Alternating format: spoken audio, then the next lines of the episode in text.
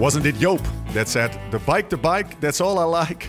Well, not for us. We cover life on and off the bike. You're listening to the Live Slow, Ride Fast podcast. When love ain't winning, the mood starts swinging. The devil's grinning, he keeps on singing. Hearts get heavy and time's an enemy. From Como to Lecchi in Chianti, from Lombardy to the amazing Tuscan hills, southbound for 499 Ks in two days, including some climbing. Not too much, but some. It was the moment we had it all figured out hours of route building and planning. Exactly then, Laurens adds another 4,000 meters of climbing and 60k of distance to the route. Out of the blue, the day before departure, to make things a bit more interesting and challenging. I was blown away, but not a single moment I objected. I took the blow. This was not the moment for shortcuts. This trip would be all about closing out and celebrating a long lived cycling career. A career that has been one to remember and that I have great respect for. Respect for somebody following his own path instead of just following, showing us what it means to stay true to yourself and accept all consequences. Respect for the gut it took to say no in a time most said yes, for having an unparalleled working ethos without becoming this tunnel vision pain in the ass, for being a stand up guy with a big mouth as well as being a humble character. Who am I to object to adding some extra climbing? This was his ride, not mine. Even though the mileages and elevation of this trip was going to be insane, there was no time for getting soft. Thanks, Lau. On behalf of many of us, thanks for being out there in times the sport needed credibility. In dark times, you kept the light on. You made us enjoy the sport in a whole different manner, showing us how to win without winning until the last day of your career. And from tomorrow morning onwards, pro life is done, dude. Another life begins. And let me make one thing clear. As of now, all pro rider privilege are withdrawn. So pour me some wine, fucker. Time for some proper reminiscing. It's time for your monthly dose of cycling gebubble. My name is Stefan Bolt, and sitting in front of me, former pro cyclist Laurens ten Dam. Boom. How nice, are you, man? Nice introduction. Thank you. I'm I'm tired. Thank you, No, man. no. I'm f- I'm I'm actually I'm well fed because uh, to have a little bit of a soft landing out of the pro career, I uh, I insisted on on on riding down uh, down southbound to uh, to Ingamba tours. You It know was- where the where the bike is clean in the morning and uh, where lunch is ready when you ask for it. So. Uh, no, I'm well fed. I'm I'm tired from uh, last three days of uh, of big mileage, but uh, also I'm really happy. You know, I'm happy to be here. I'm happy to be with Joao, who's uh, I think you're going to introduce him uh, in a We while, will. but uh, but uh, a little. Uh, uh, yeah, I'm, I'm happy. Today we did the Strade Bianche. I saw the wine, uh, the, the vineyards around, and pff, I- you're, I- you're, you're glowing. yeah, yeah, yeah. You're glowing. I'm glowing. You know, next next week we sleep again. You know, and today of this week we're just enjoying this, uh, this is what retirement. you wanted, eh? This. Yeah, yeah. So um, I'm, I'm I, I know right now. I know there will be some kind of uh, farewell pa- farewell party. But uh, if it was up to me, you know, I was. This was my the thing I planned Yeah, myself yeah, to say yeah.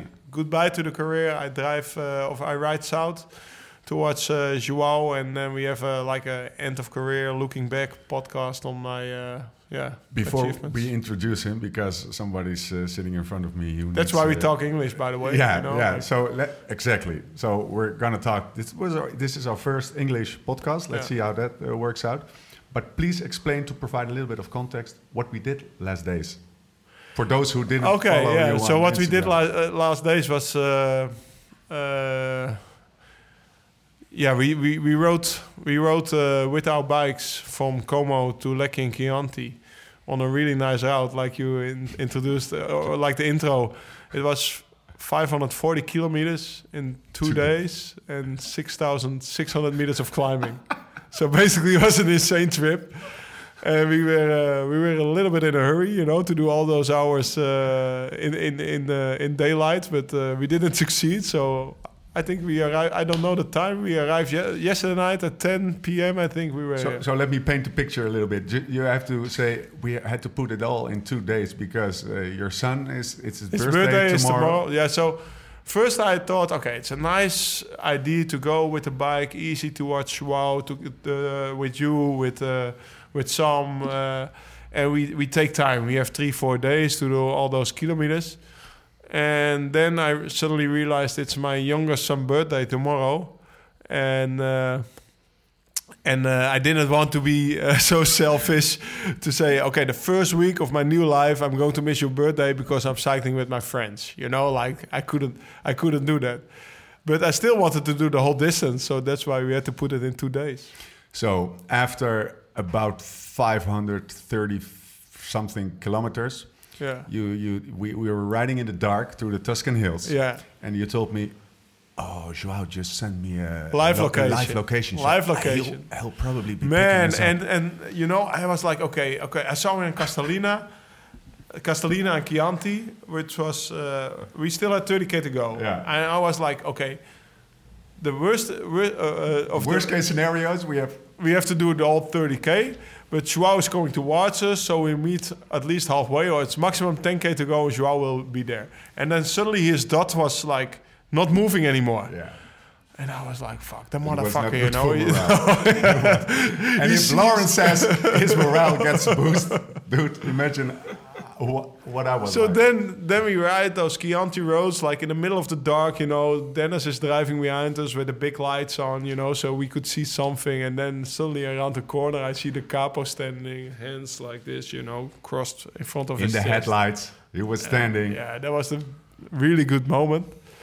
and I was, I was hoping to get in the car because he was with a big fan. We we didn't get into the car because we were at five guys together on the whole trip in in one car. It's not possible. I'm happy to know that's why you didn't quit. And then he said, "Hey, you're going to you're going to ride the whole distance, right? You're not getting in my car." No, he said, "Fuck no, you're not getting in my car."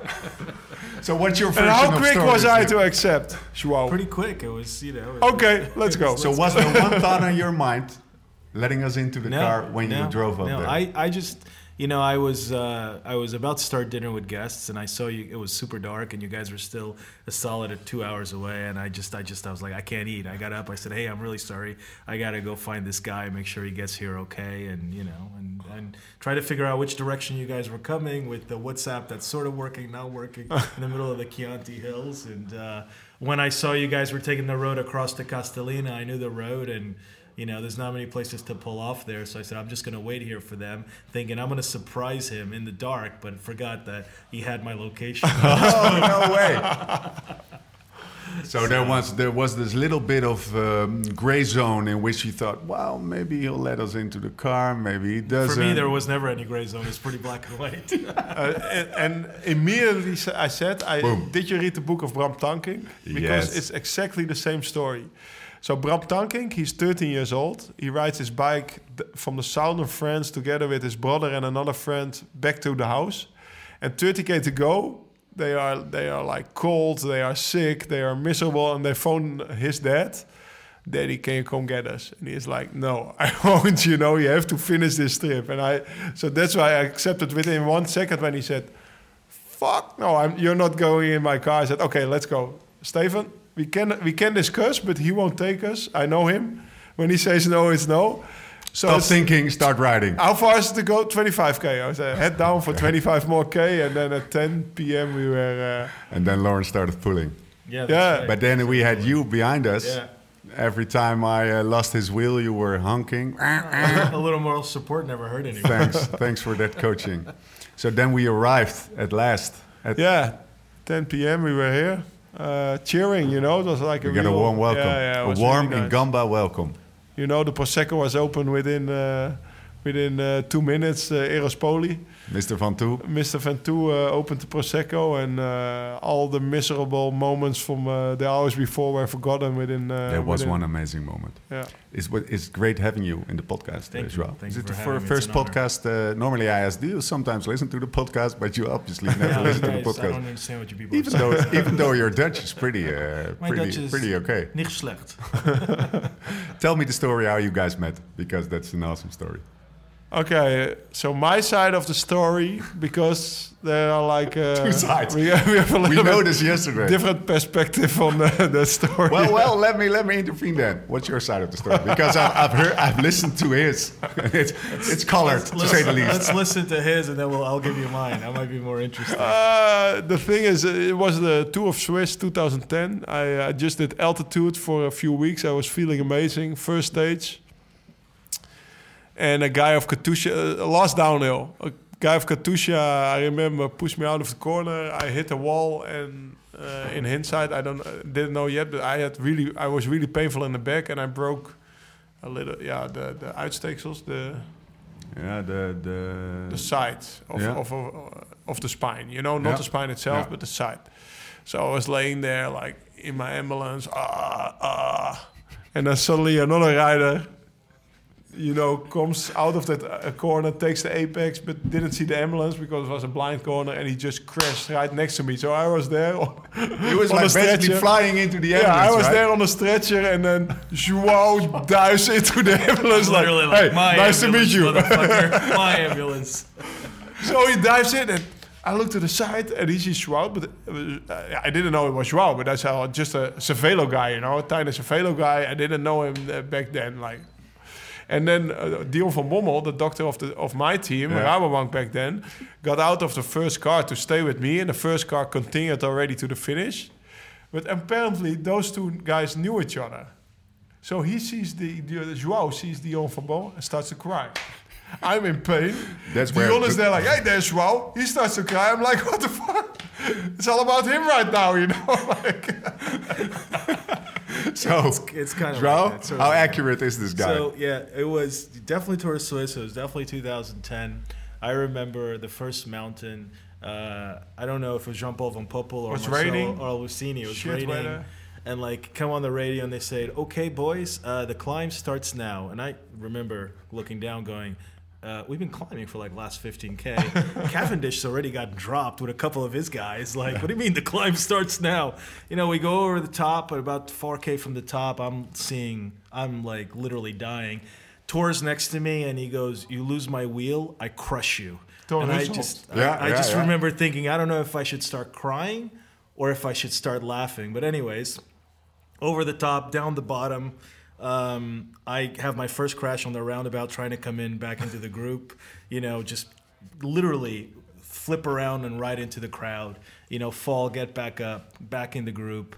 And this was the end of the stage, and I had been dropped. It's one of the last climbs, whatever. And I had seen Thor's group up ahead, and I was just trying to make into Thor's group, so at least I would come in with somebody, right? And I'm bawling this downhill. Got, uh, I think it was Van Poppel behind me in the car. You know, I, I'm, I think I'm about to come into the group. I'm in the middle of this turn, and all of a sudden, I see this ambulance on the exit of the turn, and the Rabobank car a little bit behind nowhere to go. I lock up, you know, try to slow down. I remember I hit the car slowly, the Rabobank car, but then they're taking the stretcher out and I had nowhere to go. I lock the brakes, I go sideways. I literally hit the stretcher with my, my right knee and I fall into the stretcher onto the ground. And all I remember is I open my eyes and I see Dion van Bommel looking at me. And I haven't seen Dion van Bommel since like 1994, 1995, something like that. And I just like was so nervous, I started crying, you know. And I remember Laurens whining like the little bitch he is when he when he's crashes, you know. He's like, "Wah, wah, wah." something's broken, of course, because like Laurens, you know, falls any something always breaks, you know. It's literally glass. You know, he's the most brittle professional cyclist I know. And I just remember thinking, I gotta get the fuck away from this guy. And I look at Van Poppel, I say, just give me my bike. And uh, he gets me the spare bike, and uh, I can't walk. But I get on the bike, I start pedaling slowly to get away from this guy, you know, and like, you know, I don't know, somehow make it to the finish. that evening, we're both at the hospital together. I remember the guy from the ambulance uh, wanted to like s- charge me for scratching his ambulance. No way. You know? And it's with Switzerland, it's very, very strict. Uh, and yeah, I, remember the same. Like that, that, that hospital. First thing I had to do was sh- to show my credit cards. They blocked six thousand Swiss francs. Yeah. no way. Like, like I was there. Ah. Where's your credit card? So, Joao, that's an amazing story. Welcome again to the podcast. Thank you. I, I, I just did some uh, s- uh, research on you, so we can, we Right can, now, you know, I can int- probably right now. This is introduce. really- it's a short introduction. Joao da Silva Correia. It's an amazing name, by the way. Date of birth: 10th February 1975. That's correct. Portuguese, former junior national champion of Portugal, turned publishing executive in New York, gave cycling another go, and made his way to the pro peloton in Cervelo Testi, 2016, 10. 2000. 2010. Yeah. And nowadays, proprietor of bike touring company Ingamba, obviously, where we are uh, That's uh, right. experiencing the whole Ingamba treatment uh, at the moment. H- how, who, how do those two connect to each And other? in Corso, eh? Yeah, that's that's uh, Oh, I'm- that's I'm too that's the next Okay. element of the of the story. But how does the You guys are really in tandem on this one. You're really prepared to both of you. how does the Ingamba thing connect to your former pro Uh, life? You know, so I raced from a young age, and I turned pro when I was 19, and then eventually decided to stop racing at 21 and go to school, and became a publishing executive in New York, working in the magazine world. Uh, eventually, I made it back into cycling and back into the pros uh, 10 years later after stopping. And when I stopped racing, when Cervelo stopped, and I also stopped, you know, I went to work for LinkedIn, the publishing, uh, the Yeah. social media company.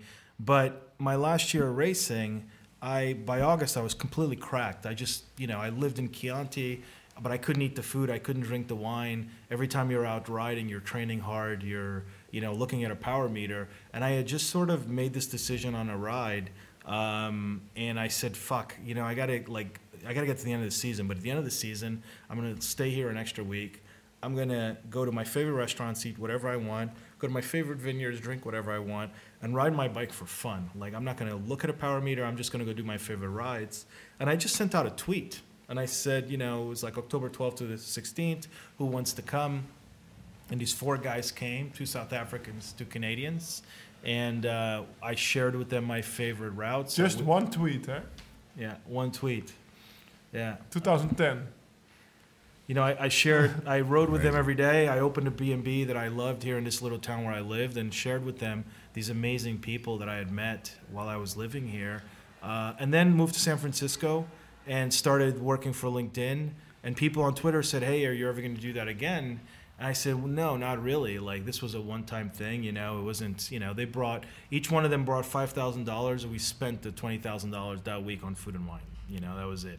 Like, we just spent It must have been That's one all it- hell of a week. it was one hell of a week, and we just. I know one it of all. those four, you know? I've, know? I've been with him, uh, Yeah? Gary. with Gary. Yeah, Canadian, number one. We refer to Gary as number one. Uh, he was the very first person to sign up for a trip, and he's done a trip every single year since then. So this was 2010. Uh, now we're 2019. So he's been here 10, over 10 times, over 10 years. Um, so you know, enough people said it where I said, sure, I'll do another trip next spring. Spring of 2011, I did another trip, chose eight guys, did the same exact thing, but then started layering in, you know, the kits and the soigneur and the mechanic and the bikes and said, okay, this is what it's like to be on a pro team. You know, we ride our bikes for fun, Yeah. but that doesn't mean we shouldn't have the pro tour support. And then the food and wine piece is really uh, big. And I always tell people nobody loses weight on our trips. Like if you lose weight, I'll give you your money back. You know, but like it's impossible to lose weight when you're at the table twice twice a day. So it's it's all about co- combining the good Chianti life Yeah. uh, uh, and the, the, the pro cyclist Live life. slow. Ride fast. So Well, my, my, next my next question. In our, in our case, in our case is ride slow, live fast. You know, so good food, good wine, great camaraderie, good riding, but it's not about hammering. You know, we, we have fun. We're at the table by one o'clock in the afternoon having lunch, and for every hour on the bike, we're two hours at the table. You're also a pro rider agent. Yes. How do you combine those two? Um, you know, very, very carefully. I have uh, the agency that represents Laurens with my partner Ken Sommer. We started it. We were both met at Cervelo Test Team. We started in 2011. The agency the same year I started Ingamba, and uh, you know, we just basically started because we had seen a bunch of our friends getting taken advantage of and not having the best representation or being rep- represented by people that had no business in representing anybody other than they happen to know the teams, they happen to know the athletes, but Yeah. there was nothing in their background that said that they were qualified to even take care of a dog. You know, so we saw this as uh, and, and- in, in terms of in financial, terms of financial knowledge, in terms of negotiating knowledge, Yeah. in terms of legal knowledge, Yeah. you know, in terms of the ability to look at a situation and advise an athlete on what decisions should you be making in Yeah. this situation and helping them process what those decisions should be, which isn't necessarily what you would do. So it's very easy to Yeah. find a good rider a team. That's super easy. The question is, can you find a good rider a team that is right for them at that point in their career and maximize that contract? Looking at the long term of a career, that might be 10 to 15 years, in some cases, uh, up to 20 years. You know, so we saw both Ken and I literally saw that we had friends that you know we knew they weren't getting the best deals, so we started representing riders. Laurens was one of the first ones. Laurens, Ted King, and Sergio Paulinho, and Gerald Ciolek was sort of the foundation of the agency. We slowly started adding riders, and literally Laurens is the last one to retire. This is it. Laurens this year uh, retires. The agency today is, uh, I think, a relevant agency. We have some of the best young athletes in the world. Yeah. Uh, you know, we have Mads Pedersen, the recent world champion, Mikkel Bjerg, the recent world champion, guys like Tao Geoghegan Hart. You know, we've got some real talent. what do they all have in common? Is there a, like a You know, Ken and I have have a couple of rules that we really live by, and that is the athlete has to be talented, which everybody has. Agents want talented athletes. But then we also have this character rule, which is the athlete has to be somebody that we think we want to spend time with and we want to spend the next 10 to 15 years of their career with. So if I don't feel that I can get along with you Yeah. and I don't feel that I can work with you, I don't really care how good you are. You're just not going to be a great fit in the agency. And once you start having different riders around, you start looking at athletes. How are those athletes going to fit into the agency and everybody that's at the agency? From very early on, we said to especially the older guys, guys like Laurens, we feel there is a sense of responsibility at this agency. We all have to each other, and that you all have to each other. So even though you're on different teams, if you're in a race and you see one of the young guys getting picked on, our expectation is that you stand up for that rider. And at the same time, if you see them doing something wrong, our expectation is that you call them out on it. we take care of each other? We take care of each other. And I think that's been a really interesting. I think Uh, uh, this is the agency with, with like we have an app group. It's the most active Yeah. one of Yeah? all. Yeah, Yeah. yeah, yeah. It's Yeah. like almost every day there are messages and stuff like that. So no. But can you can, can can you relate to what Jean Oh, was sure. saying that you uh, like like you're now nowadays riding you as an amateur obviously you're a former pro cyclist let's uh, let's No, let's but in the take- app group, I think Jempy Drucker a couple of weeks ago gave you some Thank- shit okay. for not letting him in in some Yeah? race. You know, he's like, he put it on the group. He said, Laurens fucked me today. He didn't let me in. And he's not a very good draft, you know? But it's, it is like, yes, I like that. you Well, know? when I saw the list of riders, uh, it's it's it strikes to me as though they have all the a little bit. They are all strong characters. yeah. They have also a little bit of adventure, maybe even rock and roll vibe Yeah. going on, right? Yeah. Yeah. I mean, they're all interesting guys. Yeah, They're, they're they're, all yeah. super, to me, they're all people I'd want to have dinner with. Yeah. You know, and in the, in the agent uh, athlete relationship, the most sacred thing is trust. If you do not feel that you can trust your athlete and, or your athlete doesn't feel like he can trust his, his agent, they shouldn't be in business together. And that for us is, is everything. Nobody breaks that, that bind, that trust, because if you do, then other people get in and you can't really take care of somebody that well, you know? Did- I always say that we don't make our decisions for athletes. We, we go find the opportunities for them. We give them a list of possibilities and we give them pluses and minuses of those choices. Then we say, what's your choice? They have to make their choice, Wow. you know, because they have to live with those choices. And in working like that, you have to find strong characters. Yeah, that- you have to that find are able people to make that those- those you're choices. able to. they need to be yeah, able to make a choice. Yeah. Yeah, yeah, and it's fun, and then it's fun, you know. And Maybe so how- we could so- have had. Maybe we could have. We've passed on some athletes in the past that would have made us a lot more money. But you know what? We're doing fine, and we like the people we work with. And I, I like considering nobody ever really leaves the agency. I think they like what we're doing for them. Um, did you um, do you think your role changed over the last several years? Yeah, Well, the market. So how, how long have you been now then? Uh, We've been. We started in 2011. So you know, Yeah, the so agency started uh, small in 2011. years. So it's changed a lot. I mean, Yeah? the whole market has changed a lot. So it's a whole different ball game today. You know, the, what you're. You know, first of all, you know, you've got this thing called the Remco effect. You know, Yeah. which I call. I started the calling the riders. Remco effect, where kids are going from the juniors to the pros. Yeah. That even two years ago, like, was completely unthinkable. No. And that now, like for 2020, I'd be surprised if there isn't three to four juniors going to the pros. That's a huge change. That's a real fundamental change. Apart from the, the managing side of things, the being the, the agent side of things, what's your because that that's interesting. We've had those that discussion about where the hell do those guys Come from. come from? Yeah. What's your take on that?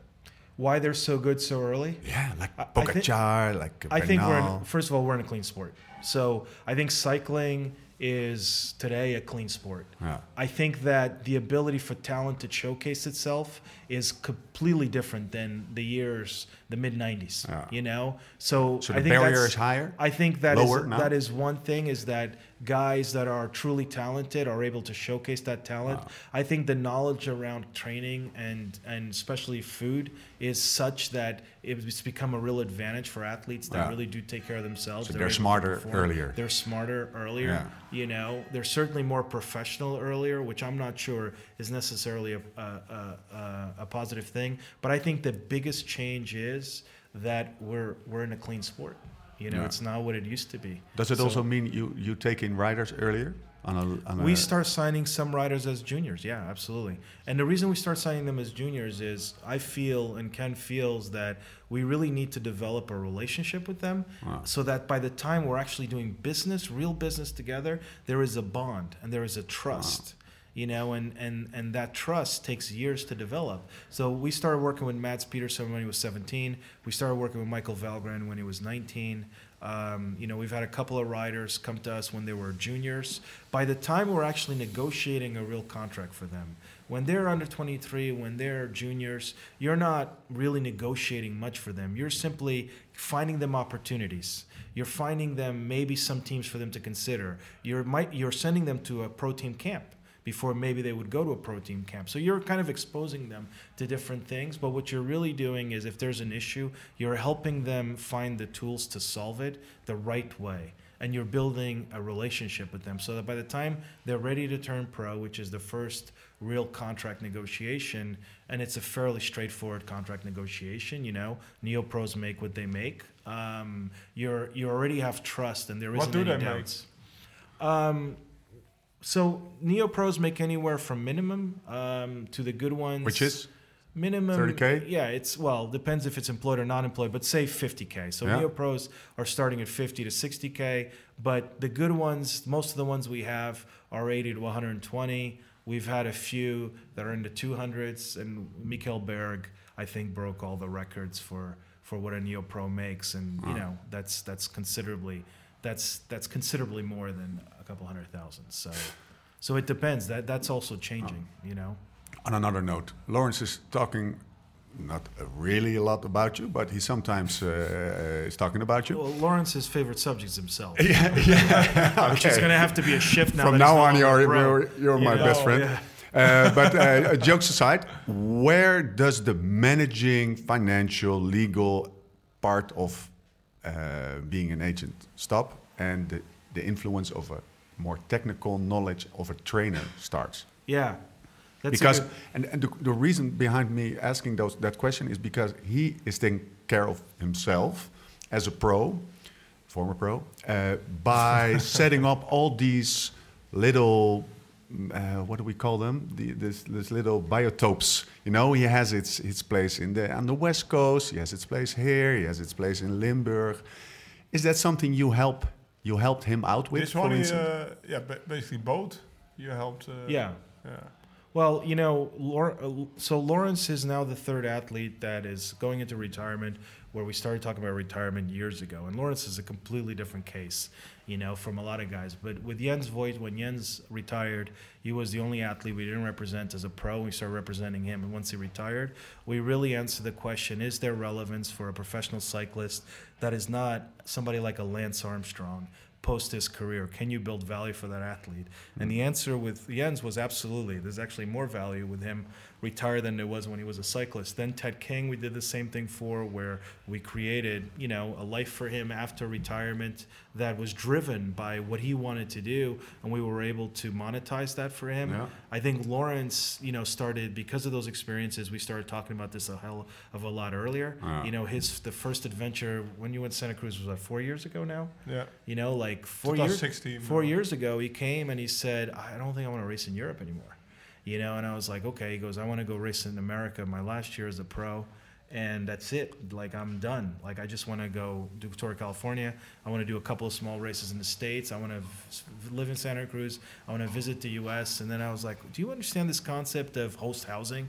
American pro cycling is not exactly European pro cycling. Like it's a whole different world." So what's we s- different then? What, what's different? What, what Well, do you mean by host housing? Host housing is when as Teams a don't have team, hotels. Teams don't have hotels. They're staying at people's houses. You know, Seems and cool like, to me. You by the know, way. like, Yeah, it's- yeah. Well, it I can cool. imagine Was it not- doesn't was seem not cool like a to, But it gets me, it but, gets uh, super old real rider. quick. You know, I mean, it's great. You meet amazing people, but but it can kind of get old. No, the thing was, I w- really wanted to move to the US before the kids were were Yeah. having a. Uh, Had to go to uh, school. Had to go to school, yeah. Ah. Uh, so and, and and then and then I said to Joao, I, I remember I phoned him. I say, stop all negotiations in Europe because I go to the US and I'm going to race for a domestic team. And I remember No Joao way. like, yeah. I And didn't know that. yeah, and then Joao said to me, "Whoa, whoa, whoa! That was drastical. not man. so fast." yeah, it was. Not it was what if he said, what if I can make you live in the US and race for two months in Europe doing a Paris Catalonia and the Tour de Tour, France Yeah.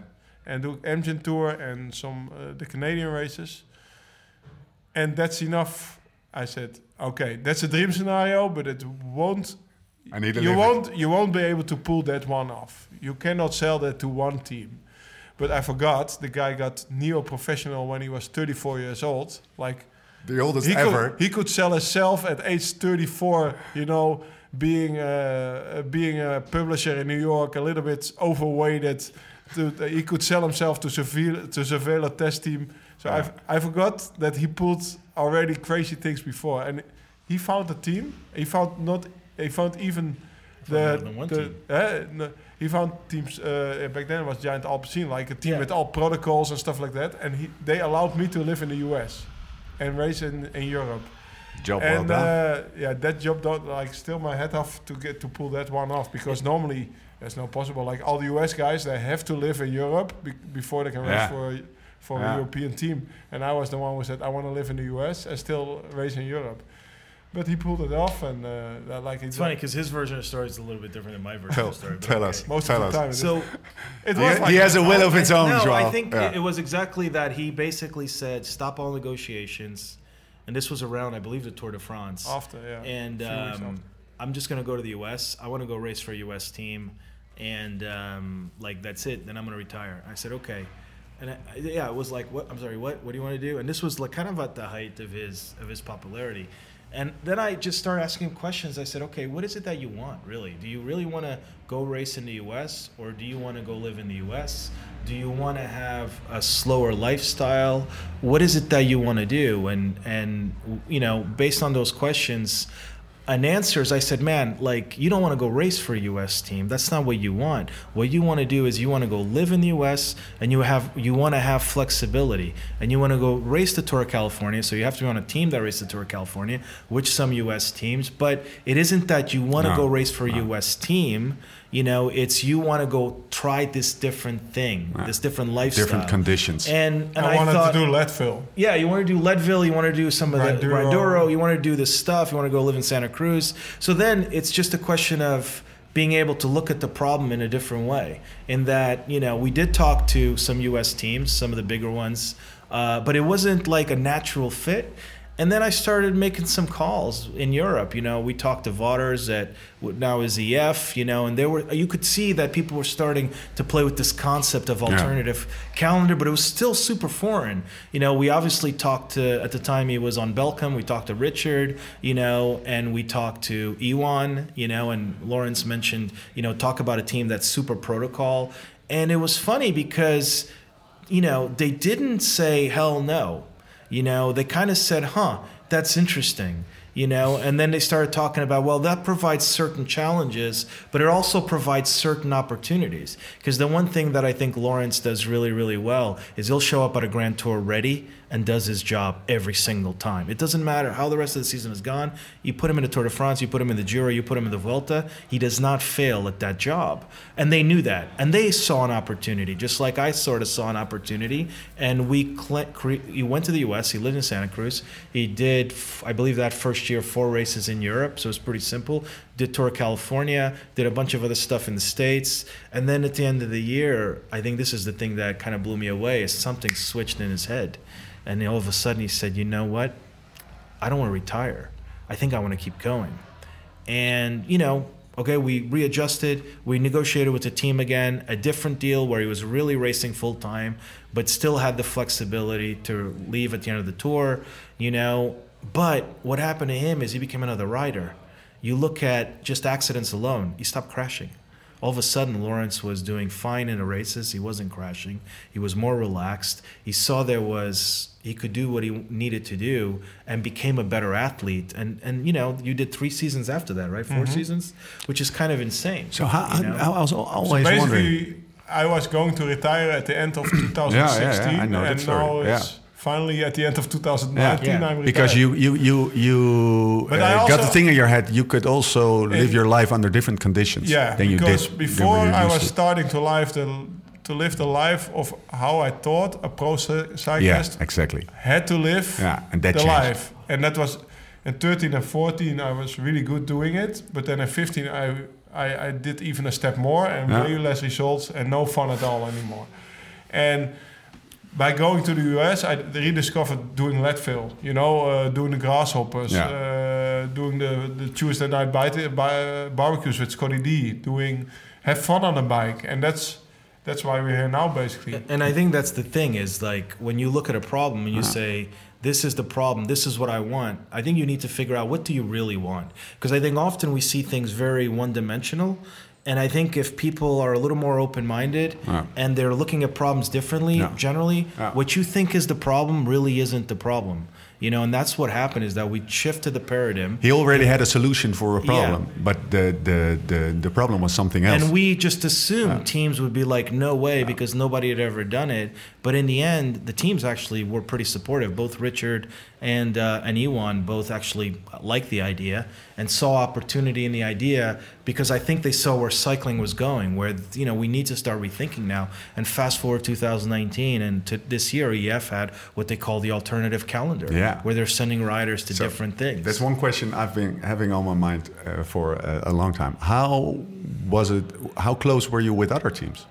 So not the the, the, the Jumbo or like what was it called then? Uh, Giant Jumbo, Alpecin okay. and, and the Jumbo team. Yeah. How how was uh, for instance Jonathan Vaughters? Because I always think Lau is a Jonathan Vaughters rock and roll alternative racing Yeah. program that that that has I some never fit forget to his it. answer. You remember Yeah. his answer? I remember his answer. You remember his answer? Well, well. he said, "I basically think he already checked out." yeah.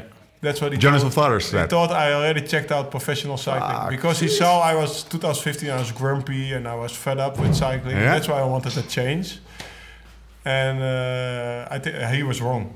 At the Yeah. end, I think people. I think people thought this was like the, he just wanted one more year of having fun, you know. And I think that Yeah, um, like, that was the I'm- hardest I'm thing not to going sell. To pay your holiday. He said the same. yeah, I think I'm I think the hardest thing to sell to all of those guys was look, he's still super serious. He's still a professional.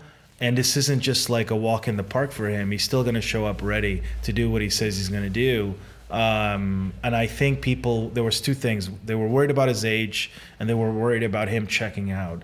And the moment you provided a solution for the problem the team had, Yeah. which we did, Yeah. that's where everything changed. yeah. You know, is that the moment we we understood what it does the team actually need out of this, and you're able to convince them that not only you're giving them a solution to that problem, but you're giving them an opportunity for another rider. You know, because obviously, you know, Laurens was making a lot of money then, took a pay cut, and all he- of a sudden if everything's goes okay. out- so he gets what he wants, Ah. and the team gets what he wants. Ah. You know, and everybody wins in that situation. And, and to me, the you look at it last three seasons he's done. Not only has he been successful on the bike, he's been he's been safe on the bike. You know, and and and I and I think that's because you open yourself up a little bit, and he was he became a different person after that. And the age was never an issue I think- for him. I think also, yeah, like yeah, like you say, Joao was always like, you know, he's, he's five years older than me, but I, I look up to him, and also he saw things, you know, from the outside. I didn't see myself back in the years, uh, the years 12, 13, 14. Because you remember the tour of Bau and Lau in 13. Yeah. And suddenly I was there on the on Highest uh, stage. Yeah, yeah. And then uh, I met Joao several times in the team hotels. Yeah. And every single time he said to me, "Stay humble. Stay, don't be a dick. Stay humble." And Why did you say that to him? I him? took notice. 'Cause it's the, the, those are the, the moments in your life where you really show your character. Those are the moments when everybody's telling you how great you are that you absolutely have to remember that you are the, absolutely the same person you were the week before, the month Yeah. before, the year before. That the situation might have changed, but who Person you did. are is the same. And if you don't keep that, you lose it really quickly. And that was crazy. I mean, I remember that was really crazy. at the top of Ventoux Yeah, with your dad, you know, like, you know, he made that cut in the front group. That was a huge step, you know, and what it did for Dutch cycling, what it did both Laurens and Bauke, what they were able to do for Dutch cycling, you know, was transformational. Ah, But the the thing is, the year after when I got ninth in the tour, he never said it to me anymore. why that not? that thing. I asked him after later, Yeah. like like like I was thinking, you know, like, like just a month after the Tour de France or something. Like last year, he always told me to stay humble, and now he never said it to me. Like, why? Why? what was was I a dick last year or more Yeah. of a dick? And he said yes. you were the, like 13. He said, Well, let, he can be a dick, right? no, no, Well, he's a, a little professional athlete. But you see, Professional athletes are uh, generally like you, difficult. you learn during the years. Like like in 14, he didn't have to say it anymore to me because I had it more naturally. But in 13, he said, "Stay humble, don't be a dick." Blah blah blah. Be- before we we start reminiscing, actually we already started, but let, let's look back at, at at his career. How do you look at his fu- future? I think he's got a great future. I think he is coming into a time where people are looking for adventure. They're looking for different things. They're looking at cycling differently. They're no longer just looking at road racing. Everything is about their own journey and their adventure. And uh, that's always been very natural to him. I mean, Laurens was always the guy that stood out. Like, you know, I remember a team once saying to me, he's not the perfect Dutch son in law. And I'm literally like, what the fuck does that mean? You know, like, you know, and then like they had to explain to me the cultural thing. But like, Laurens is the guy that goes camping and takes his family and wants to see his his wife and he wants to see his kids and I think that's a great example you know and he was always sort of beating to his own drum. Well it turns out that the world now wants to beat to its own drum because it's tired of you know everything that's around and wants real authenticity. And if it's one thing I think nobody can ever accuse Laurens of not being is authentic. He's always been authentic. It's been authentic since day one you know and and uh, I think it's a great time for him to stop and continue to start doing what he's been doing with the with with the different events with the different appearances with the with the different types of things he's been doing and i think that's that really connects with people you know that's why you know the gravel event had as many people the first year as it had is because people want that in their lives Yeah. you know Wow, nicely put. Um, okay, guys, a little bit of a switch, but let's have a little Even een pauze. drink. Thanks, Joao. It's now time for some Mr. Shortcut uh, questions. Actually, only one questions. Uh, again, uh, we're uh, continuing the Mr. Shortcut questions together with Futurum Shop, which we uh, proudly present as our sponsor. Uh, I only have one sick, single question. What would have happened if we took this two-day trip and you up front would know it would pour like hell? We would Only take rain. the train. yeah, and and uh, no, we we would have never. oh, that's a big, too big of a shortcut. no, I, I don't think you would allow us to take the train. Uh, Yesterday, I was on the edge of getting in the car. Basically, can, can, can you can you can you clo- uh, uh, what's proper clothing for, Uh, for days wrong- like that? ja, for days like like Yorkshire, really really shit. For but- instance, but- for, but- for Yorkshire, Yeah, yeah, but then one. then I would wear just also rain pants, you know. On the in, uh, actually as, as as as bike races we don't use it, but rain pants that makes a whole different story because then also the bottom half of your body is getting uh, is staying dry, you know. Yeah. Like if you have really good uh, uh, raincoats, no problem. But when you have when you, when you go wet from the bottom, and it, after an hour, it's always almost at your nipple height, you know, like it Yeah. co- it comes like Yeah. like like like It tissue, goes up. yeah, like paper, you Yeah. know, it, it goes up, and uh, also underneath your underneath your raincoat. So so I would wear um, I would wear uh, rain rain pants. But what I really like nowadays, you know, because now we were bikepacking, you know, bike holidays. I would like to have. I would like to have those pants, those bike pants with pockets on the sides. You know, it, it's uh, you you you you give in a little bit on aero, but Yeah. uh, you know, like I, like I just told you about the revolt. You know, like uh, aero, aero, aero is not everything. Comfort is nice, and if you wear a lot of a lot of jackets, uh, it's difficult to get your hands into your pockets if you And have some pockets gel. on the side Yeah. of your pants because they exist. Then you, you have a gel or a bar inside, and you always have some food on hand. The second thing I really would like to have is uh, a flannel, like a, fla- a flannel. Yeah. A flannel, uh, yeah, uh, like In uh, Dutch, it's called flapper shirt. Flanelletje. Yeah, yeah. No, no, no. But something that you can wear on the bike when it's really chilly. You know, but Yeah. because on the bike normally you just have short sleeve jersey, uh, you have uh, arm warmers and maybe a vest. But when it's really chilly, you could wear that over it. But also you don't look ridiculous wearing that in a restaurant at night or having breakfast at a breakfast place. You know, It you- actually looks pretty cool. Yeah, yeah, but Yeah. you need some multifunctional clothing because you don't want to carry a, a, a jersey and a and a wind vest and this and this and this. So you, it needs to be uh, it it Functional. functional, but also you need to be able to to to to to park the bike in the middle of uh, city center of Amsterdam, go to a nice restaurant and still and, and wear your flannel and, and still don't look like uh, like uh, the guy in. Uh, What's it called? Spandex, you know. So, Yeah. so that's what I also would like. I would like rain pants, a flannel, and uh, and one of those bikepacking. Uh, Nice, nice. Actually, I think uh, Mathieu van der Poel should have had one like that because then he would actually yeah, then he would been then he would have been uh, world, World champion. champion. Yeah. boom, boom. There's a shortcut, son. okay, so only for podcast listeners, no matter which country you listen this, futurum.cc, that is F-U-T-U-R-U-M dot cc, provides you with a 20% discount on all Futurum products.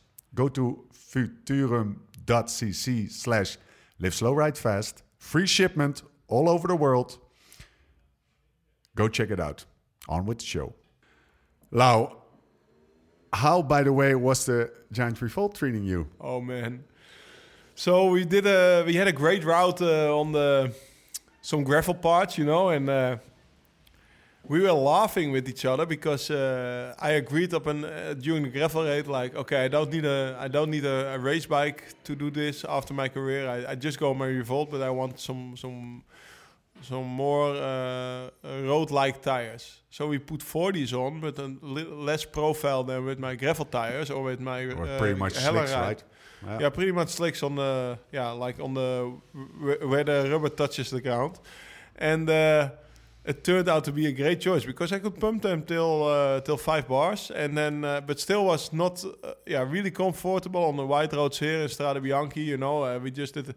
and actually it was not so much slower because we tested in a downhill. I was not.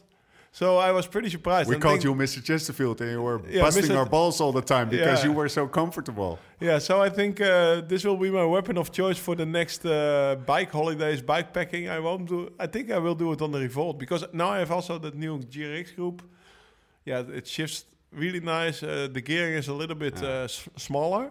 Like I have, I have more uh, range of mo- range of gearing. You know, with uh, with this and. Uh, yeah, with with with those kind not skinny tires because they're still 40, but more less profile. I felt comfortable, confident, and uh, like like yeah fast yeah Yeah. yeah, Sam was there with his aero bike next to me no problem you know Yeah. and uh, but also I, when we hit some stairs or we hit uh, some gravel along the coast he started to to swear immediately while I was still At laughing some point, you said, "I don't know. I don't understand why all those tourists ride these fast bikes. Why? Yeah. you need the comfort. It's the because, you're always on a Ferrari, Ferrari-like bike for, Yeah. for, for the whole day. If you if you ride a Ferrari for the whole day for thousand kilometers, you always also come out with a broken back and everything. I really don't understand why you would be wh- why you would like to be for for for for two days in a row on a on a such an aggressive bike as a road bike is nowadays with carbon with stiffness compared to the comfort with some wider tires of of of of a, of a gravel bike. You know, if you back in the old days, we're here in the Ingamba uh, surface course. You see all the old steel frames where they do Chianti uh, or the the Eroica with. That's a that's a different story. The gravelly, frame is uh, way more comfortable. If you look to the front fork, they go a little bit more to the front. The bike is a little bit longer. Uh, it's less stiff because uh, because steel is softer than carbon, and those uh, bikes are way more comfortable. It's also a nice bikepacking bike. But if you go with a with the with the with the, with the Ferrari, you also don't go to the south of France uh, on holiday. You know, so yeah, this uh, this was an eye opener for me. Okay, we've discussed Joao. Are you ready to discuss uh, Mr. LTD himself, uh, Joao? Finally, you're going Let's to talk it. about me. My God, how, how good my memory is for all this stuff. Well, we have some questions in here that might interest your own uh, factual uh, knowledge here and Yes, there. Let's my dive God. into it. Let, let's dive into it with a with a with a big question, Laurens. Oh, the big one. What was the moment you realized I am going to be a pro cyclist? We never discussed. Oh that. no, that that's basically uh, Can you still remember that's that? that, that that was that was like without an agent, you know, like uh, that was uh, a, a cycling career is also uh, uh, toeval, Yeah, coincidence. coincidence. Yeah. A lot of so I was racing as a first year amateur for BankGiro Loterij Batavus Big Star, which also had a pro team. But the first year they they also had an amateur team next to it. Of course, that was way too big for a small team to have both an amateur team and a pro team. So they ditched the amateur team when I was 18 years old. I went to Rabobank, the development team of Rabobank. Uh, first two years were really good. Last two years sucked. I didn't know back then why because the, I had the operation on my The artery, vein yeah. four years later. Yeah. So the, yeah, the iliac artery operation. Uh, so after uh, after after those Joao's two, looking at uh, Yeah, somebody's in the room, some who almost had sitting a, also in the a room. few weeks ago or a few who months had ago. the exact same operation. We've Yeah. discussed it a lot. Three Go months on, ago. Sorry. So uh, after those two years that sucked, uh, Nico Verhoeven, Rabobank phones me. He says, Laurens, I'm sorry, you're 23 years old already. Or, yeah, 22. You're too old for this team. I cannot keep you in a team. You're not getting a pro contract uh, with Rabobank. So, yeah, I'm sorry, but Uh, yeah, always this. Uh? Yeah, Uh, we are we're parting ways. Yeah, we're parting ways. Um, I phoned back Arend Schepping, the guy who owned that uh, amateur team and pro team from Batavus, Mangiel Loterij, Yeah. Big Star. I says, I said, Arend, I'm in between a rock and a hard place. I'm fucked. Um, and within two minutes, he said, I give you a contract. Because half of his, of his team left, like one day before, they said, we go to start a new for team. your own contract then. Yeah. Yeah, no, Who else to do it? Yeah, yeah. So uh, half of his team left by coincidence also the week before because they started a new Chocolade Shack team. The Yeah. team director Johan Capiot left, or the directeur sportief, Yeah. and uh, I think eight riders. So they took six neo pros, and he was like, "I still remember you as the little kid from five years ago. I take you on my team now." And So you remember you got the phone call from uh, Nico Verhoeven, I knew I was, I What, was what not. happened to you then? Your world must have Uh, collided, right? No, no, no, no, no. I, I'm a ra- uh, No panic? no, last two years I sucked, or not. Not I Ah, was not at the same level. uh, Like, like, it was, for me it was not, not a surprise. I remember for my father, it was more like uh, he was a little bit pissed at the team. I was like, Ah, hey, it's it's it- it's uh, it's uh, sport, you know, it's top class. You, you cannot give him a guy because he was already uh, somebody a contract because he has nice blue eyes and is a nice guy. You know, it's it's about uh, results. So and your, I didn't. your father was. Uh, he was a little bit angry with, uh, yeah, yeah. And I was His more like, fucked over. yeah, yeah, basically yes. Yeah. And I was more like, okay, fair enough, you know, like, uh, but I, I, I still try to, I think, yeah, uh, let's have a long shot at Arend Scheppink. His son, Ronald Scheppink, Yeah. he sent me a message three days ago, like, my father, you know, he took you in the team, but afterwards he became a fan, you know, when I, Yeah. he was, he took pride on that I was, I was, I think, the, one of the only guys from that team who turned, yeah, for, for sure top 10 in the Tour de France, you know, like, he took pride on that, and he said I was a fan. Uh, or my father used to be a fan. You know, when you were start to race for Rabobank again and doing good in the tour, and that team collapsed already. Uh, uh, basically, the team that team later became Team Sunweb. You know, like Okay. Arend Scheppink got Yeah, replaced yeah, by Ivan yeah, yeah. Spekerbrink.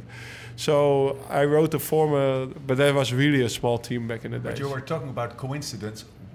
The second coincidence, Yeah. for example, first year pro, I noticed the vein in October after the operation without knowing if I was a pro the second year because the team was going to fold. And I was already talking to a new uh, to a MGI, a Dutch amateur team. You also uh, know. I was already talking to Arthur van Dongen, like if I don't get a pro contract, I will race for you next year.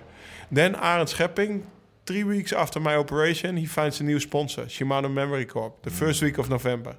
If he didn't find to go back from the amateurs to the pros, it's really difficult. So Now it's only when, when you look at pro cycling stats, it's only just the team on the list, you know. But you, this is this. when this guy doesn't so crash much in, coincidence into my it. ambulance, yeah. I'm not going to live in the US six years later. It's all coincidence. Where were Like, you in this uh, in in in this story? He was publishing Let me in ask you a different 2004. question. When did you first get Laurens on your radar?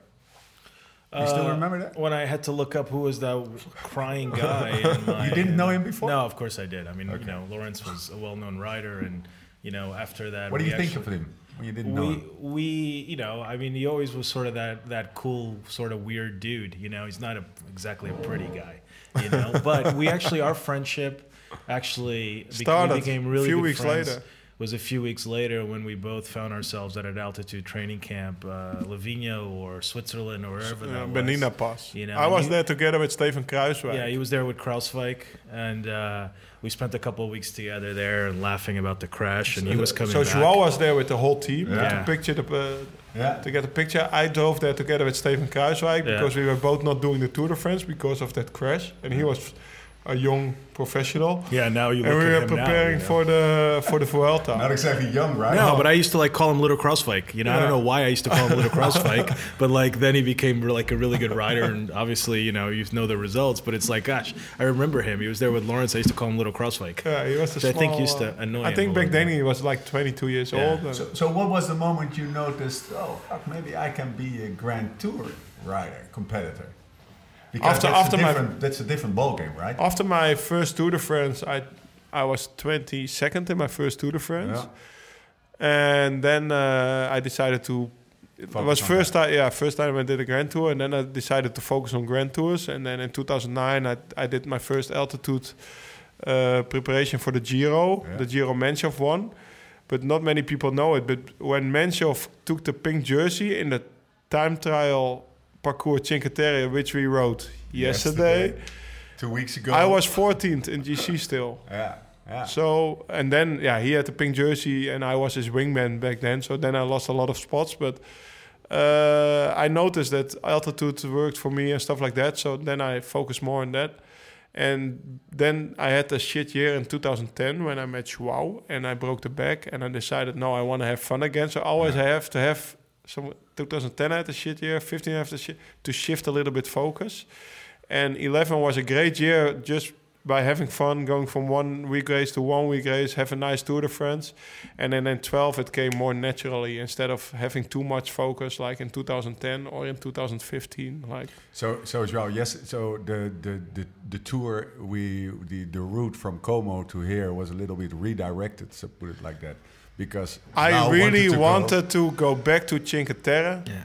He was 10 talking years later. and talking. So that's why This you guys were. mental- This is why you guys are late for dinner. I Yeah. Now I understand. I understand. It's the most. It's like Big, Big Sur. It's like the Big Sur coastal road of, of Europe. He was having And the greatest really- time. That He was really nice. He was only telling, oh, Ex- I still remember this and this and this and the Till we hit the stairs. Till Komoot rerouted us on a one kilometer stairs. We had to hike the bike, me and Sam, on the stairs. Some got a little bit cranky Yeah. by then. Okay, so you focused on the on the grand tours. What what exactly is that? Focusing on the grand tour? Is it, It more means- miles? Is it Yeah, more, what, yeah, more more base training, different food. May yeah, a little bit more uh, high fat, low carb. You know, in the preparation base, and also more altitude. And uh, yeah, that's it. I think. Yeah. Is it something you were made for? You think so? Because you told me. So tell me that story, by the way. Which we story? were riding the the first day. We were riding in the dark to Sestri Levante, and you said you, that was a beautiful Oh, yeah. story. Tell it. You said it. Um, Reminds this makes me. me think of back in the days. Yeah, so the thing was uh, the the year the first year I rode for Arend Scheppink. So when I was still 18 years old, I turned amateur in the winter from uh, 98 to 99. And back then at the club, I had a trainer, Alex Dekker, and he told me, okay, next year you're amateur, you have to ride your bike five hours a day for once a week. And normally those endurance days are Wednesdays. you And I was school. like, I, yeah, I didn't uh, protest. I said, okay, Wednesday, I have school till three. Uh, three thirty, I was home. So four four thirty, I w- would be on the bike during the winter. But then it was also with the winter time. Four thirty on a bike. Five thirty, it was dark. So in between five thirty and nine thirty, I would ride in the dark, totally by myself, alone in North Holland, four hours. And I was, uh, yeah, as a pro, you never train in the dark anymore. So now, the first day on this trip, I was finally riding in the dark on the road again. And then I said, it reminds me on those days where I had only, it was, it's 20 years ago. You only, I only had a headlamp, which worked for two hours, but I was for four hours in the dark. So really, when when I said no, I saw no uh, cars coming towards me, and it was lighting off on the road. I would pop, switch off my headlight, headlight to save the battery for the last hour and stuff like that. So it was also like a little bit survival mode. And this trip was also Joao was coming yesterday. It was like a big survival. And now we were actually I was spoiled. We had a fo- follow car. We had Yeah. food behind us. Joao was waiting for me. Back then I was totally alone. One one day I uh, I got lost in the dark. I wanted to do. I rerouted my route a little bit. I got lost in the dark. No phone, no navigation, nothing. My head tune, my, my, my, my lamp was empty. I got home one hour late, so 10:30 at night, and I thought, oh, my mom is, she must be me. terrified, you know. She must be so.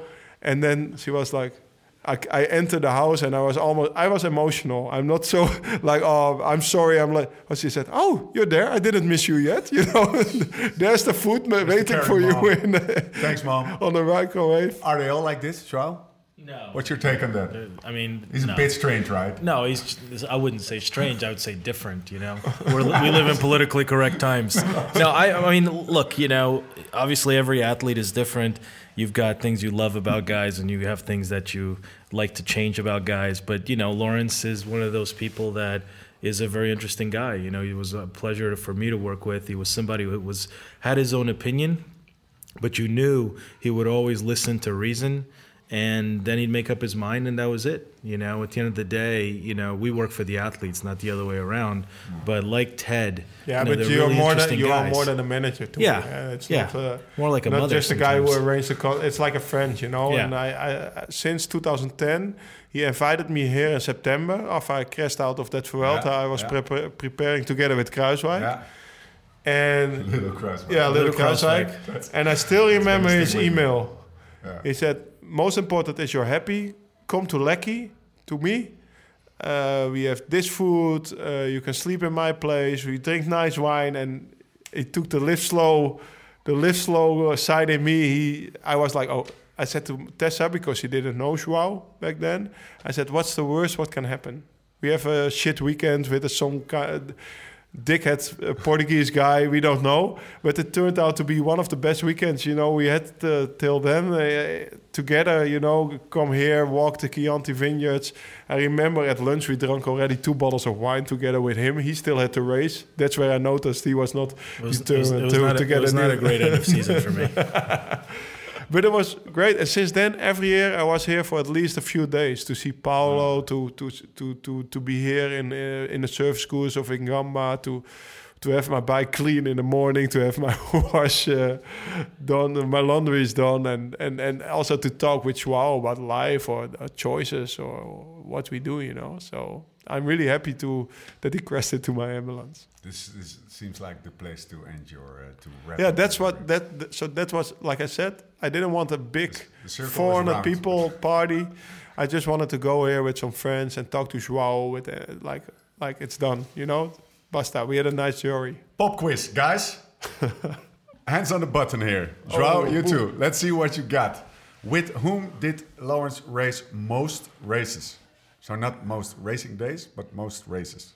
In the pro With peloton, In the pro peloton, yeah. In the team or out the team? Uh, Both. c- Can be both. I know them. I saw the Jesus stats. Christ. So. You saw the stats. I have no idea. Just to come up with some names that co- that that that, you- that you think of. Most teammate. That's good for. Us. That's an for- easy one. for- That's an Uh, easy it could one? be an easy one. How the hell is that an easy one? I had dinner one? with him lately. Bauke. yeah. There we go. Yeah, 60 races, 261 racing days. we did Oh together as a God. teammate. That's a long. That, that's a lot, eh? 200. That's that's. Yeah, and also the days before or the days like the rest days. So at least we were. You, uh, you, you, We were at least we were maybe one uh, training camps. you guys connect, eh? yeah, yeah, we were together at least uh, maybe one and a half years of Yeah, our but lives I together. also noticed you have you, you're totally different guys. those two, Yeah, but yeah. they respect each other and they have. The, You didn't They tell you didn't tell hug? him you didn't tell him about the T-shirt, did you? Oof. no, Yeah.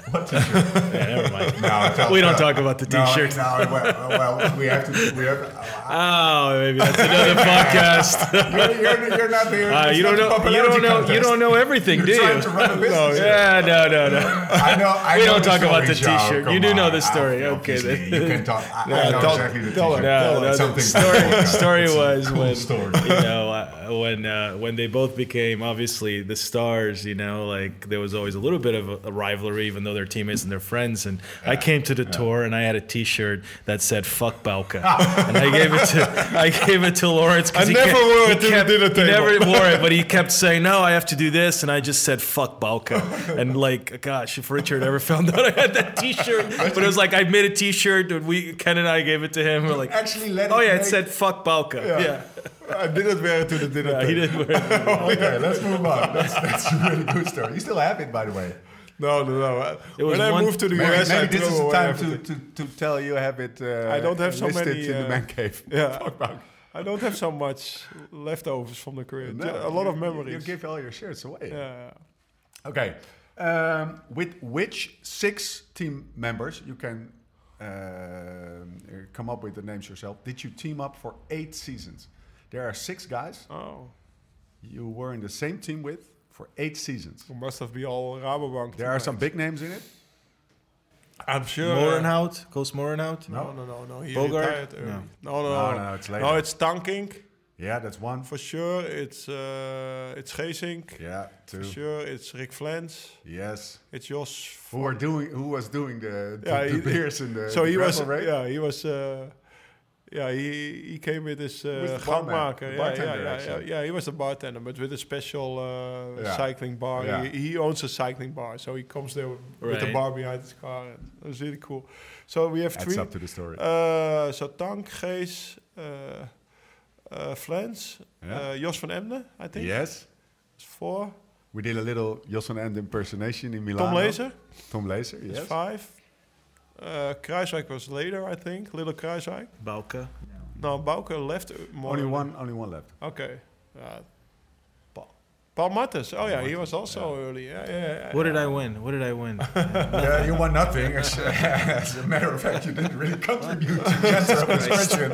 With all due respect, Oh, I'm just an agent. I rarely contribute anything. which, I just which, take a percentage. which one of those those names, because they all, you you you know you you've been around with them, stands out Dank for you? Tankink. Tankink. Yeah, yeah.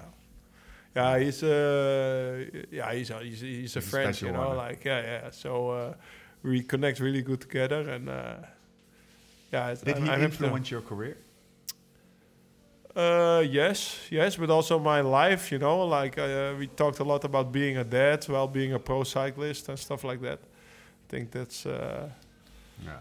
And uh, yeah, he, uh, yeah, we trained a lot together and stuff like that. So uh, no, yeah, for sure, he had a big influence on me. Okay, last question. Then we then we move on. In which of the following three races you raced most kilometers? In the Giro, in the Vuelta, or in the Tour de Catalunya? Uh, Tour de Catalunya, I think I did ten times or something. Eleven. Okay, eleven Tour of Catalunya. There's only one race you participated more in. That's the Dutch Mm, Nationals. You spent more than two and a half. How many race and a half. kilometers in total? I didn't. Uh, I saw that. Yeah? 195,000 race kilometers. Wow. Yeah, and that's the, and Yeah, apart from all the training kilometers. Yeah, yeah, just racing, just racing. What they counted. So that's uh, that's I don't know how much. Uh, the world around is 35. How does how does this guy, in relation to to other guys you have in in the, in the agency or in general as a as a former pro cyclist, how does he? Um, what would you say about his working ethos? Because he he obviously is a training kind of guy. No, yo, I only do barbecue and drink he's beer. A, he's No. a volume, many miles, Yeah, many kilometers. yeah, yeah. kind He of guy. races. I mean, he definitely always had a lot of race days. He always trained a lot. You know, like his work ethic never suffered. Like this, just he was. You know, when you talk about being professional, he was professional. But then he also had the ability to switch off and go camping and go do the stuff he needed with his family. And I think that's the thing that's most people don't look at is like it's one thing. You know, you're a professional cyclist. You've been a professional since a young age you get married, you have kids, but you're a professional cyclist. And then after you retire, things get really hard because then all of a sudden you're home all the time. And and I think that what I've always admired in him the most is the relationship he had with Tess and with the kids. You know, the ability to balance both, to allow both to be somewhat in sync. And most guys can't do that. You know, it's all it's one or it's the other. I had one know. question for Joao. I was thinking before the podcast. It comes up with. Bring it You have on. any advice on retirement? We had the same question from Tankink and Karsten. Ta- Karsten, I didn't take too serious, to be honest. He says you got a divorce, you're gonna use ayahuasca. Throwing another divorce. What you said. So you know, I think the advice is that it's going to be really hard. It's going to be challenging. It's going to things are going to come up that you're not prepared for. You know, because all of a sudden you don't no longer have a focus. You're no longer preparing for a certain goal, and you've been doing that since you were a teenager. So I always tell people, you know, when you retire out of professional professional sports, there's 15 to 20 years of your life that you just didn't have development in. You're a teenager, you're a pro athlete, you're a full grown adult. What happens to the rest of my life? And I think that people don't give themselves enough of a break of how hard that can be. And they tend to be hard on themselves. They think it should be easier, but it's not. You know, so the first two, three years, it's really challenging. And, and, and when you're. and your focus now, huh? because you for yourself, the focus. It For me, for me, it was totally different because I never had a pro career like a traditional pro career. I was a pro in the beginning of my career for a year. I was a pro in the end of my career for a few years, and I had a professional life in between where I had to deal with stuff that adults have to deal with. You know, all of you So guys that I wasn't see retire, you know, it there is a And shock. how was it when you were like with Cervélo, that 2010 year? Like suddenly you had all the pro privileges and uh, yeah, it was, and you were like, this is ridiculous, or you start to No, like I it, or you start to take it for granted. No, no. For me, it was just an adventure. You know, for me, it was serious in that you know I was fortunate that a guy like Gerard Vroomen understood what marketing did, and as Who- long who as Gerard Vroomen? Gerard the- was the founder of Cervélo, Yeah. you know, and he's the one who said, you know, we should do this, and Yeah. you know, and and and you know, I happen to be a crazy guy who met another crazy guy, and he understood that the last worker on the team for that job, there's hundred guys out there, and there is 99 that don't get the job, And for the leader of the team, there is one guy that can do that job. And it's kind of like a pyramid. And he understood that I could execute a job on the team and at the same time could give the team a different point of view and a lot of publicity. So for me being there, you know, I was perfectly comfortable because the team was a great group of guys. I mean, that team, Cervélo Test team, if it had one thing, it was an incredible, incredible atmosphere and culture of a team where everybody really did look after each other. Um, and and it was it was a great experience. You know, the races were hard. You know, for me everything was new. You know, Yeah, I I stopped working you- full time in December. You came from you came from New York publishing. yeah, yeah. You had to fight for your spot. Yeah, yeah, basically there, yeah. I think. yeah. And how was that compared to the It was. I mean, it, to the cycling? it- it- because I I never been in the position you were as a pub yeah. Yeah, in the publishing world, Yeah, you know. yeah, Yeah, I, yeah, I, I'm, yeah. al- I'm also You've never actually been part of society. no, right. Like- well, but he's like- editor in like chief of a magazine now. Totally random, you know. no, so I'm also chief editor, but You're chief that's editor, because yeah. it's not that I fought Yeah. my way to No, no, to no. be that. No, that's, so that's, that's I mean, I'm it- wondering, like, it- it's like anything else in any competitive world is that there's competition and you have to survive the competition you know but the post-retirement thing i think you know teams riders the organizations of cycling whether it's the uci or the races they don't put enough they don't put enough weight into that. And it's a huge shift for people.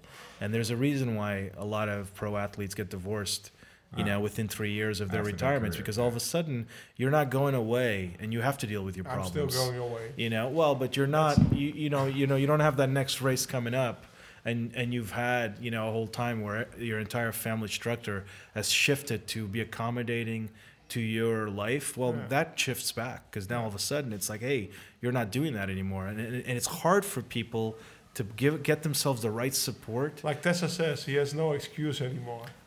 No, but but then again, Laurens, you, you will have a soft landing, I'm sure of, because I, I think he will still train. Uh, he Yeah. will, he will ride 20 20k next year, and I, I do not think he will gain one kilo. No, I don't think so. But but then the question becomes, who is he as a husband? Who is he as a father? And that's a really important thing. So that's the decision that you know, as a family structure, Yeah. I think people have to make, and they don't. I don't think they put enough thought into that. Is that things shift? You know, you have partners, you Double have children time. that have been waiting for you, Exactly. and you can't just then all of a sudden say, well, it's business as usual. It's not. That's Families why. have That's why. Do, that's why we do 540k in, in, in two days right now because Bodie is waiting tomorrow. No, the, the reason we're doing and you just have to make choice, choices and you have to make healthy choices but more importantly it's it's a difficult thing that happens in your head and you have to be able to give yourself a break you have to be able to understand that this is actually totally normal your entire world is about to shift and when your entire world shifts you lose a sense of balance you lose you lose your your place you know your relationship to who you are as an individual and if you don't give yourself enough Time space accept that- and you don't that, have yeah. people around you that can help you say hey what you're experiencing right now is actually totally normal because of these five reasons and give you a different perspective it's easy to get lost you know really easy to get lost Do, do, Do you just, uh, worry for me then? huh Yeah. Do you worry? Do I, I worry i you know it's one it's my nickname at the agency is mom within the agency. I worry about all you guys all the time. I literally check pro cycling stats each day and all honestly all i care about is if anybody crashed. You know guys win the guys lose like whatever. Like i do my job the way i do my job you know? And and that's not really to matter you know whether they win or don't i always tell the guys please just try to win when your contract's up for negotiation make my life easier but i really like the number one thing i look for is did anybody dnf and if they dnf'd did they crash Why? I mean, when he crashed in in you know in austria like you know the mechanic was on the phone with crazy. me before he was even he was even He was on the of phone with Tessa. Conscious. before he was even up. I was on the phone with Tess right away to know if she found out, if she knew, because I didn't want her to find out, you know, that he there was something wrong, you know, and trying to and the team. The first and thing when I had on the phone, she said you have to send Joao a message because he He phoned me totally panicked. was Like, working. Laurens Yeah. Yeah, Yeah, the first thing yeah. she said, like, phone Joao or send him a message, you're okay. Because the first thing I did was to tell Tessa I'm okay. And now she said, now you have to tell Joao because he's worried. yeah. That, that amazes me actually, because uh, uh, just on a personal note, Yeah, uh, yeah.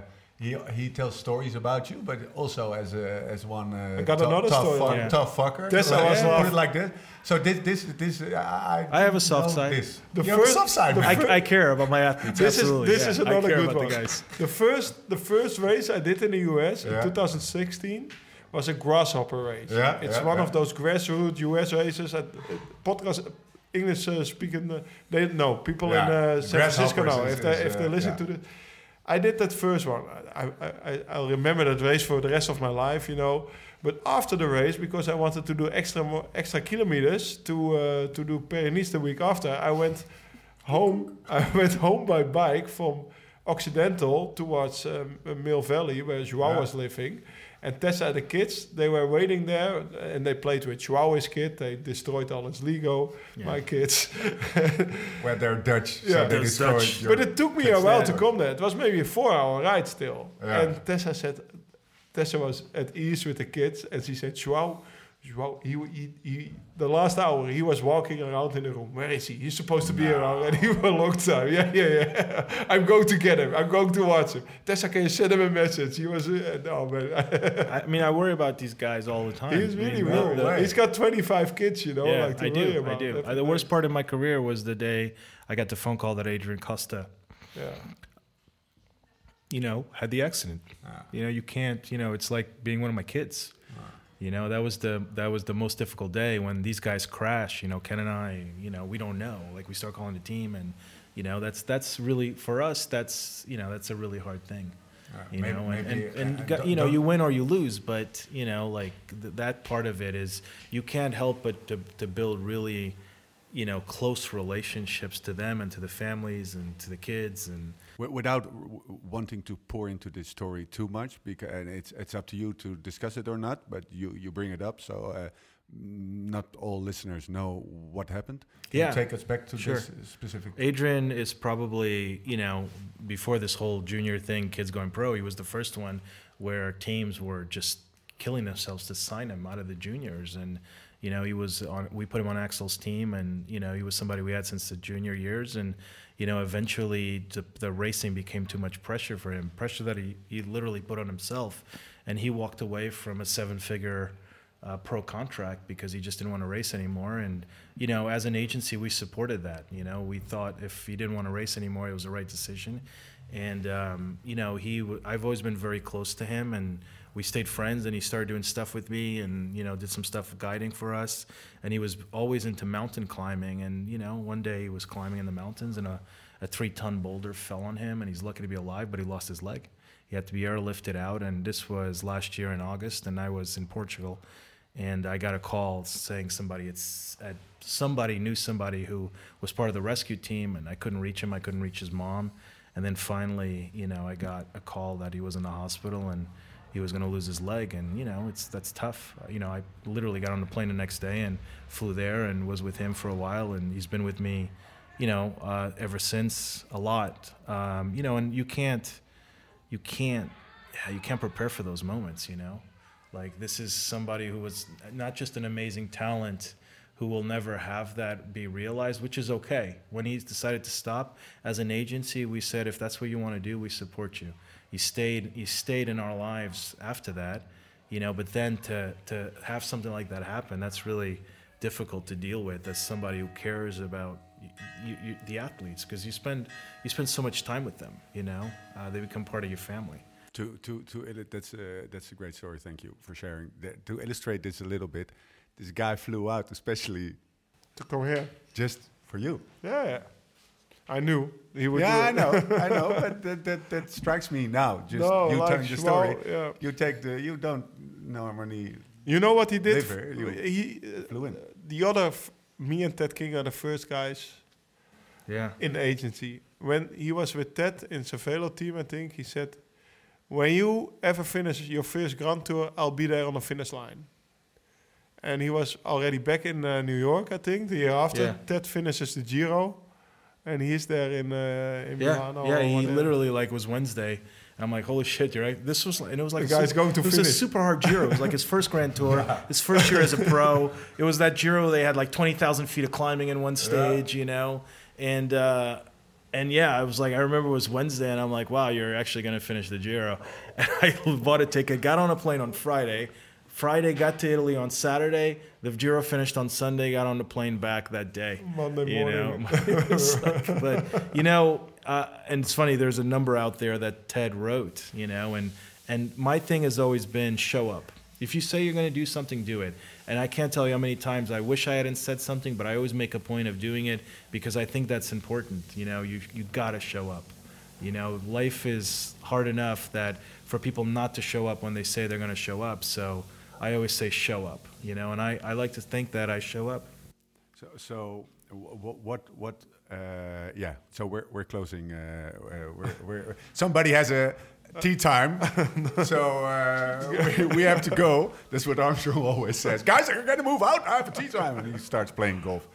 Um, so what state do you leave cycling in compared to how you entered it? Uh, I don't know. I don't. I don't want to speak about myself like that. I leave cycling in a state, about, you know. Like, it's not about yourself. but it's I think cycling is in where a, cycling's at. in a better place. Like Joao Tot already. If you see the young juniors uh, coming into cycling as a pro already, but also if you see some.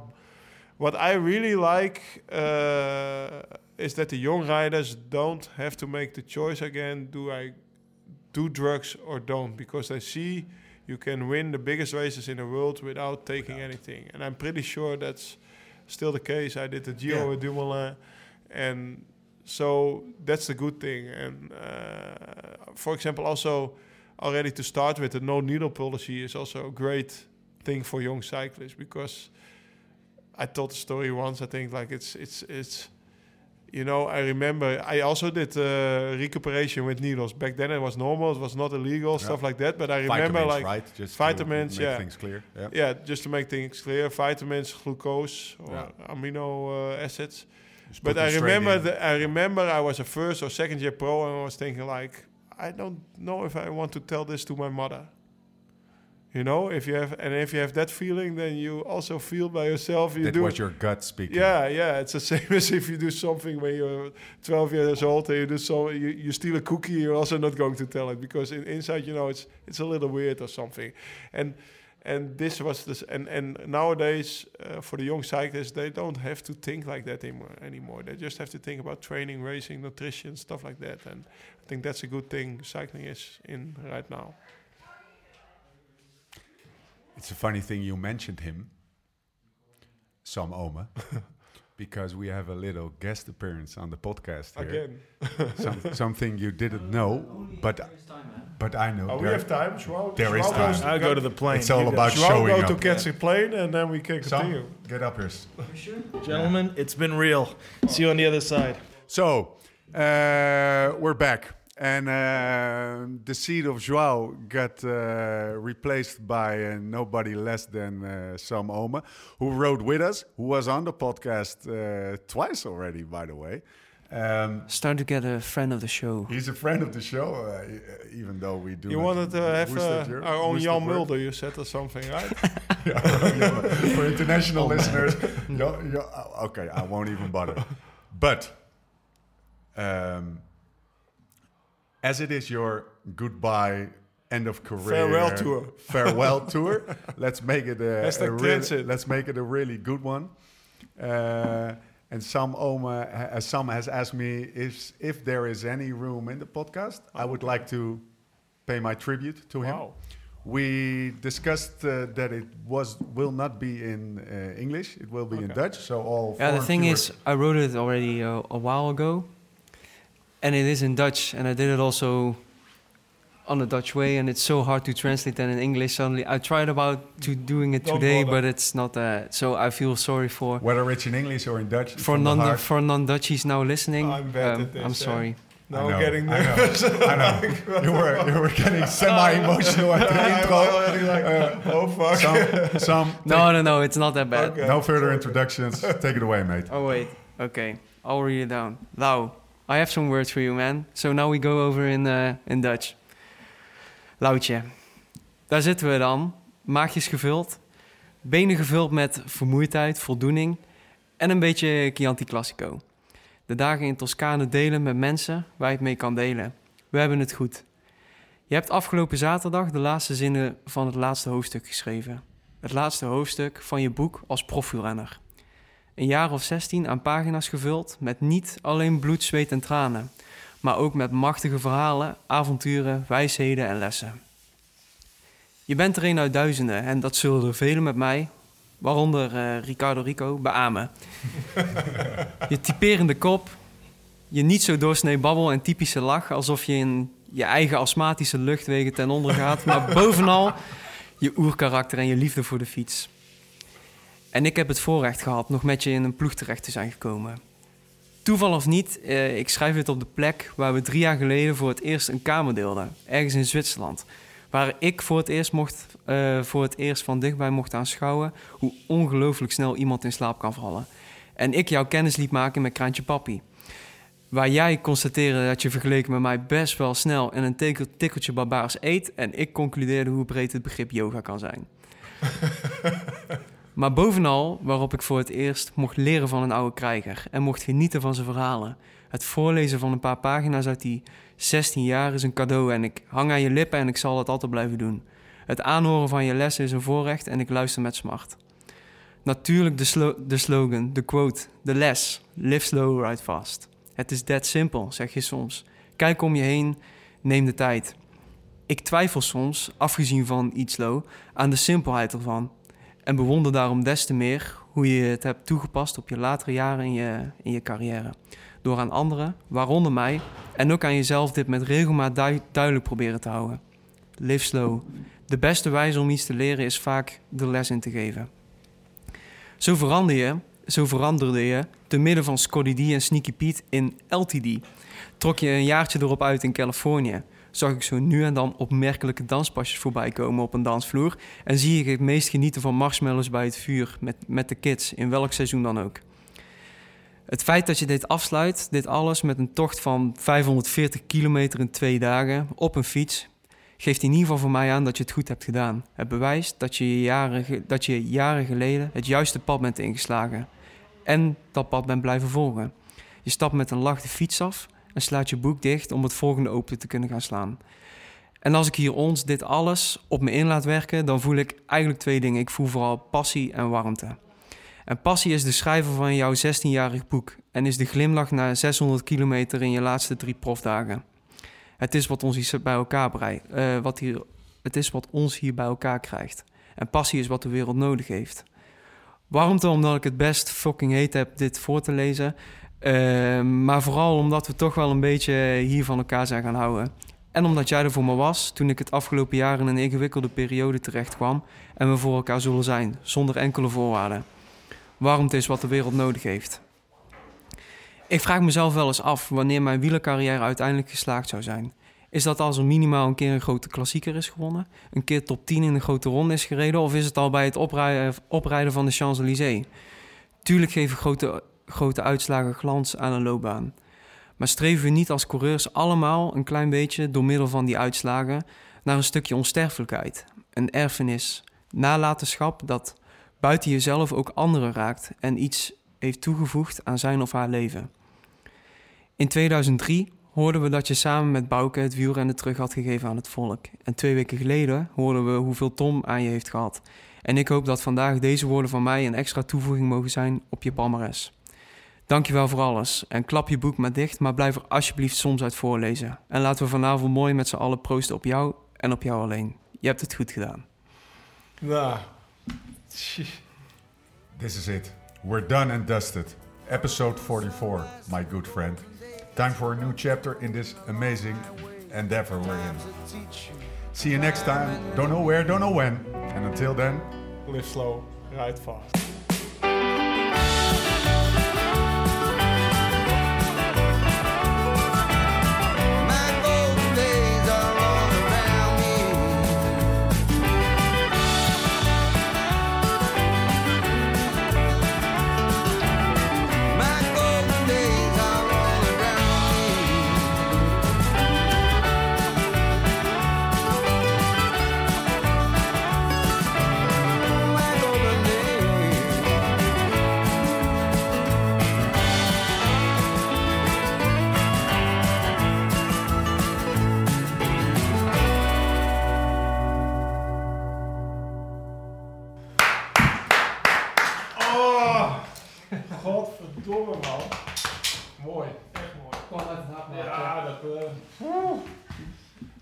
Super man. Je hebt het verdiend. Hey, daar moet hij wat mee doen.